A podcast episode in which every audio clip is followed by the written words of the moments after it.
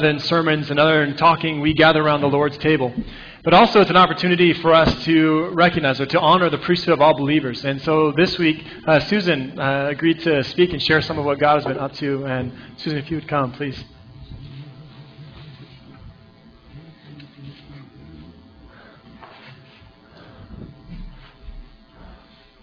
Good morning. My name is Susan Bernhardt. Um, probably seen you around. We moved here from Calgary about two years ago, so uh, we've been really enjoying Nelson. So that's my family in the back. Kevin is my husband, and I have four kids, so ranging from 12 to 3, and I'll talk a little bit about that. um, reflecting on what communion means to me brought up many different thoughts and feelings. When I was a young child, when I would see the uh, the communion plates there, they were silver in my church, my heart would sink because I knew I was in for an extra long service. but things have changed, you'll be glad to know. So most of my life I attended a church where right theology was really important. So when Jason first asked me um, to do this, my first inclination was to pick up this goody, Christian Dogmatics, and write about what communion should mean to me, but not necessarily what it really does um, I don't think I ever really looked inside to ask, what does it really mean to me? And so part of my journey, I think, has been learning to look inside and instead of looking for the right answers, to see what God is working inside of me. And so I've appreciated this season of my life. Um, I appreciate the foundation I had um, in my previous church, but I'm really also appreciating um, where God is bringing me now to listen to Him, um, to hear Him, to watch for Him and trust the Holy Spirit to show up and actually live what I believe. So for me, communion is a place in my life where the sacred and the profane intersect. One of those places where God breaks in in a concrete way. Jesus' name, Emmanuel, which means God with us, has always been really meaningful to me. I love Christmas for that reason.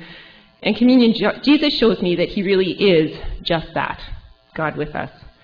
Those words are so hopeful to me, especially in a world where it can be hard to see him. Distractions abound, the general busyness of life, um, making dinners and peanut butter sandwiches and refereeing sibling rivalries and clothing children and budgeting and making dinners again. Um, truthfully, I can't even go to the bathroom by myself with four kids. Um, worries about relationships and work and family. I thought it was really interesting that Susan, you read Matthew 6 about do not worry today. Um, fears about the unrest and the division that we see so much in the political systems in our world. But in communion, God breaks into those distractions and fears and distress with simple, real elements bread and wine. And here in the midst of my life, He carves out a holy space where He meets me. I am met in my fear and my insecurity and my distraction. And Jesus goes further than just telling me, hey, don't fear, I'm with you. I can actually experience it and taste it. Do not fear, I am with you. Be still. See, this is my body given for you. This is my blood shed for you. Taste and see that I am good. In communion, God is bringing beauty and redemption into this world of ashes in a very real and tangible way. First, he's bringing that redemption to me. He meets me in my muck, and he chooses to make me clean, bathe me in his peace, salve my fears, forgive me, strengthen me through his sacrifice on the cross for me. He does all this so that I can go out into the brokenness of this world and bring his beauty that he shared with me first and his gift into it.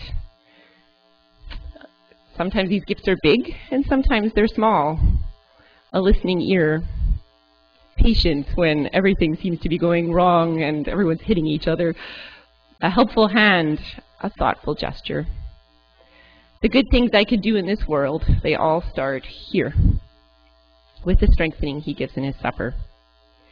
So when I take part in the Lord's Supper, I cannot help but have my eyes tear up, because no matter what comes in life, I have a God who comes to me, little old me, and assures me he's right here closer than the air I breathe, and I can trust that He will work good things through me. So I can say, It is well with my soul.